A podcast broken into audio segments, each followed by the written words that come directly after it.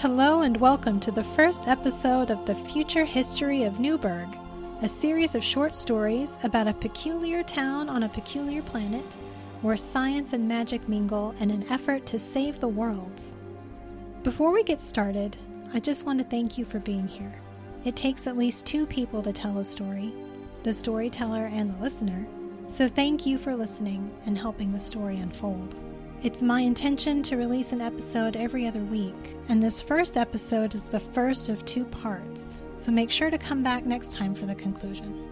Okay, without any further preamble, let's go to Newburg Episode 1, When the Moons Are Round.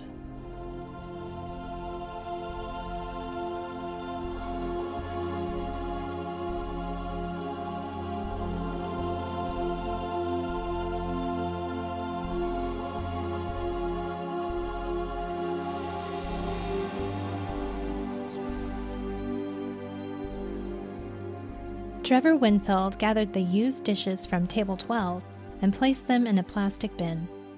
He wiped the crumbs from the table and swept them into a central vacuum inlet underneath. The door chimes rang out, and he waved his rag in acknowledgement as the last patrons of the lunch rush said goodbye and thank you and exited Granny Bones Pizza Cafe. Trevor's sneakers squeaked on the immaculate checker tile floor as he walked his dish bin to the kitchen conveyor belt. Most restaurants in Lower Newburg had robots to perform this task, but Granny Bones Pizza Cafe prided itself on an old-fashioned human touch. Trevor took drink orders, delivered food, and bussed tables. He did all this on a Saturday. He did all this on a Saturday until 3 o'clock, when the lunch rush was over. He knew no one would come in for the next hour, and he would have to face the dreaded afternoon lull alone. There would be nothing to distract him from the aggressively upbeat doo-wop music that played non-stop to fully immerse the cafe's customers in its quaint and nostalgic atmosphere. Not to say there was anything quaint about how the restaurant operated. Dr. Shakua Ashrafi, the restaurant's owner, had developed a retinal scan that determined each individual's idea of the perfect pizza. Thin crust margarita? Granny's had you covered with freshly picked basil and heirloom tomatoes all on a crunchy crust. Or was deep dish pizza with sauce on top your definition of pizza perfection? Drown your sorrows in its greasy goodness. From breakfast pizzas to, Trevor shuddered, deconstructed pizza salads. There were an infinite number of possibilities, all made to order from the mind's eye. This alone should have been enough to bring about world peace and fulfill Newburg's mandate to save the worlds. Yet the town labored on. Trevor's labor, however, had ceased. There were no customers to attend. All the tables had been cleaned. The floor was spotless. The kitchen robots were washing and drying the dishes. Even the wood-fired oven was somehow automatically regulated. There was nothing to mitigate the oral onslaught of doo-wop music that assaulted him from all angles. Through the sound system, the coasters shaboomed about life being a dream, sweetheart. Trevor knew all the words, both real and nonsensical, to all the songs that played at the cafe. They reverberated around his head as he walked home from school. They came unbidden during exams. At night, he would often wake up in a cold sweat, snapping in time to Ram-a-Lama-Ding-Dong. He wished he could carve out the part of his brain where the baleful music lived with an ice cream scoop. Alas, all he had available was an espresso portafilter, and he didn't think this would cut it.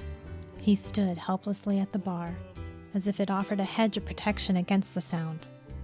He cocked his head weakly to the side and waited for the hour to pass, hoping that inhaling the scent of oregano and pizza dough would somehow kill him quickly. But hoping was pointless. He had a meaningless existence wiping crumbs and shuttling dishes. He shouldn't be here. He should be somewhere else. Jackson and Gilbert were going to the Edge Line with some other kids in his 10th grade class to hang out and probably drink illegal potions. It was stupid, but there wasn't much else to do in this one-horse town. He wished he was exaggerating, but no, There was technically only one horse. Fred was a chestnut gelding that had been cloned for farm work and carriage driving. You couldn't take his carriage to the edge line, though. The edge line was at the city limits of Newburg, where it seemed like you were leaving, but in reality, you were only walking back toward town. Some people said that if you moved slowly enough over the line, you'd meet yourself coming the other way. The key was to keep moving, but hardly move at all. Trevor had never tried it, but he could have today. Maybe. The guys hadn't actually asked him to go, but they hadn't not asked him. They had the conversation at his locker while he was standing right there in the middle of their conversation circle. No one acknowledged he was there, but they had to notice him, right? Oh, who was he kidding? They hadn't noticed him because no one noticed him. No one would ever notice him.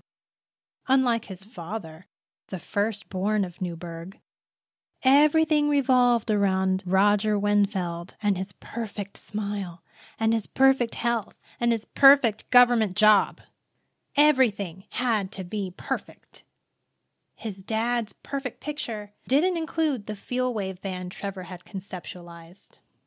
Emota Slaughter would have truly expressed the oppressive weight of love that shackled and tormented the soul in the dungeon of life. Through music. Had his dad miraculously given his approval for the band, Trevor knew he would have trouble signing up members, because no one knew he existed.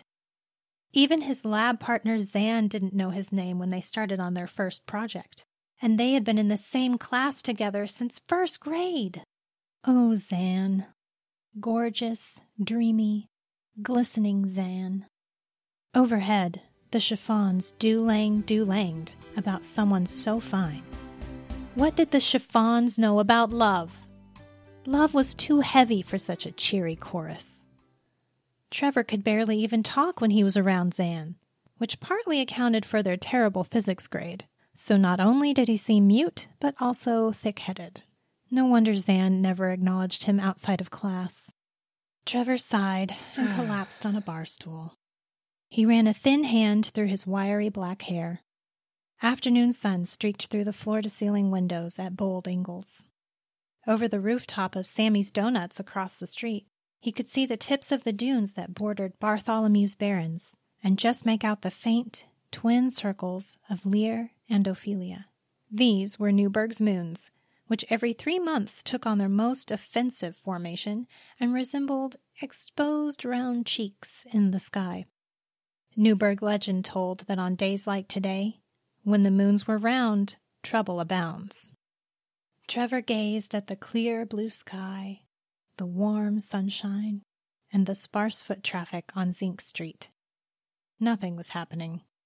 He was unnoticed and unnoticeable, and unless trouble appeared out of nowhere, he was in for a long wait before the dinner rush. Thinking to doodle away the time and blot out the ghastly noise in the cafe, he grabbed a pen from his apron pocket and began scribbling on the white rubbery part of his propped-up sneaker. But the pen wouldn't write. He moved the point back and forth faster and pressed harder, but there was no change. He tried again on his faded jeans. Still nothing. That was strange. It had worked earlier on his order pad. He pulled said pad from his apron and made a mark. There! A straight black line. Believing he had worked the ink through, he set back to defacing his shoe again. But the pen refused to make a mark. He scribbled wildly back and forth on the length of his sole. But to no avail. The shoe remained unmarred. Only after he slammed the pen on the bar in frustration did he realize it must have been a new invisible Inktech pen. It was a non-staining formula that could sense when it was on paper or not. How this scientific development was worth anyone's time was beyond Trevor. How was invisible ink supposed to make the worlds better places to live?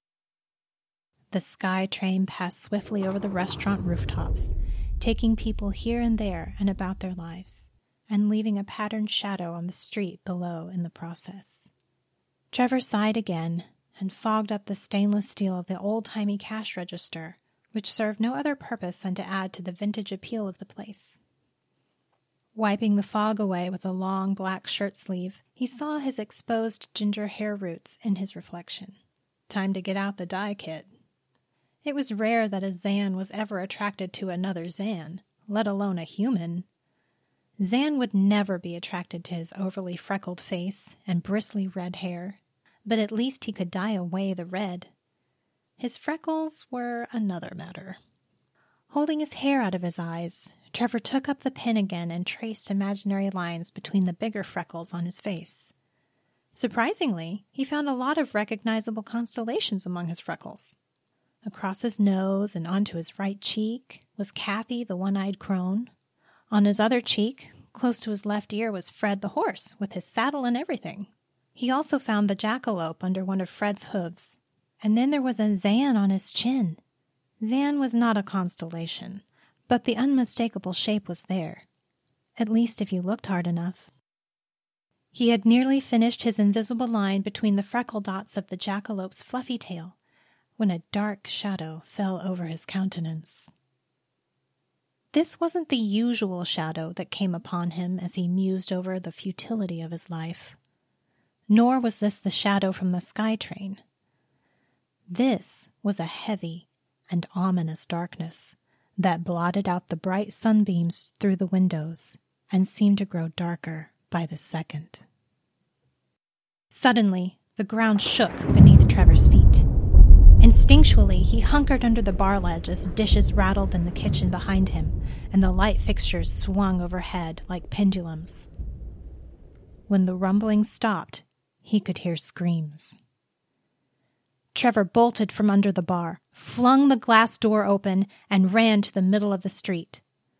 Looking around, mouth agape, he saw pieces of metal debris littering the ground, some on fire. The storefront of the currently under renovation Newburger Burger restaurant was demolished. A boulder-sized lump of twisted steel was lodged where the patty-making machine once stood. The force of the impact had driven the metal lump into the ground a few feet. People were running away from the destruction, and parents were attempting to comfort traumatized children. Someone near him yelled, "Run!" as another shadow appeared overhead and drew dark and close. Trevor looked up to see an enormous ball of what looked like garbage plummeting toward him from the sky. He dove for the sidewalk under the awning of the pizza cafe as the garbage ball hit the ground with a disgusting splat and an even more offensive smell. Another crash and metal screech was heard farther up the street, and Trevor covered his head with his arms. Then there was silence. After a few moments of calm, he carefully checked to see if the coast was clear. No other shadows, no other shapes in the sky. A few people sat on the curb, cradling bloody limbs, but miraculously, no one appeared to be seriously injured. A wailing siren announced the impending arrival of the paramedics and fire department. Trevor rose from his prone position and then let out a scream. "Oh, Bertram, I'm sorry." "Sorry to startle you, sir. May I remove that banana peel, please?" asked a towering insect-like man, scooping a banana peel from Trevor's head and gobbling it down with his strange mouthparts. Trevor tried to hide his disgust. The beneficial insects had been the accident of an agricultural experiment gone awry. Instead of genetically modifying the plants, Newburg scientists modified the helpful insects, hoping to increase their ability to rid important crops of pests and to pollinate plants more efficiently. However, the insects became large humanoid creatures that could no longer help in the fields. Fortunately, Newburg now had an efficient, if somewhat distasteful, waste disposal system. The insects had been performing their duties since well before Trevor was born, yet people still had an instantaneous, primal reaction to their bizarre, faceted eyes and buggy demeanor. "My brethren and I have been sensing this treasure trove for weeks, but we are far too heavy for our wings to have followed the scent into the sky. Oh, is that moldy cheese?" Leaving Bertram to his task, Trevor studied the chaos around him. A gargantuan latticework of steel sat where Nick's shoe store used to be. It was worse off than Newburger Burger. Huge chunks of sinuous metal and plastic were embedded in the street. Rotten food and arbitrary junk were strewn about the sidewalks and on top of awnings. A large pool of yellowish liquid was beginning to form beneath one of the heaps of plastic and steel, and small tongues of fire sprouted from another down the street. Half a dozen beneficial insects began collecting spent food from the road and stuffing it into their pockets. Emergency hover vehicles swooped in, and workers earnestly began putting out fires and triaging the injured. A paper cup rolled to Trevor's feet. He picked it up and placed it in a recycling bin. It was the least he could do. Pathetically, it also seemed to be the most he could do. "Trevor, what has happened?" asked a melodic voice. Trevor looked for the source of this angelic sound and found himself staring straight into the fathomless seafoam green eyes of Zan. The present moment stretched and slowed as Zan glided gracefully toward him on a mucilaginous foot, leaving a trail of luminescent film behind. Zan's long eyelashes fluttered, as if in slow motion, over wide and questioning eyes. Trevor's throat constricted, and his knees turned to marshmallow fluff. Zan knew his name! Zan had asked him a question. He struggled to breathe normally, as the neurons in his brain fired frantically in an attempt to send an answer in the form of words to his mouth. Mouth. Mouth was a word. Mouth, he managed to rasp. The neurons in his brain celebrated. Zan's eyes grew concerned rather than questioning, and an elegant seafoam tentacle gently tapped Trevor's shoulder. "Trevor, were you hurt? What are those black marks on your face?" Terror overcame Trevor's love shock, and his heart plummeted to his feet, taking all the blood in his face with it. In horror, he looked down to see his shoes and pants covered in black scribble marks. The invisible ink tech! It had failed! And he had used the pen on his face! Trevor slapped his hands to his cheeks so hard that it stung, but it didn't cover all the constellations and his little Zan chin. Turning on his heel, he ran as fast as his marshmallow fluff knees would carry him, away from the chaos in the street. Away from Zan's observant gaze, past the empty pizza cafe blaring Teenager in Love, across Unity Street, and into Old Town. And all the while, the mischievous globes of Lear and Ophelia mooned him from above.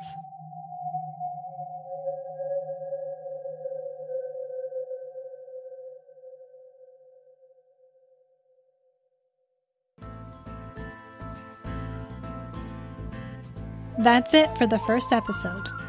The Future History of Newburg was written and produced by R. Don Hutchinson. I hope you enjoyed it. Please subscribe so you'll always know when a new episode drops. For more information, you can check out the Future History of Newburg Facebook page. Thank you again for listening, and we'll see you next time.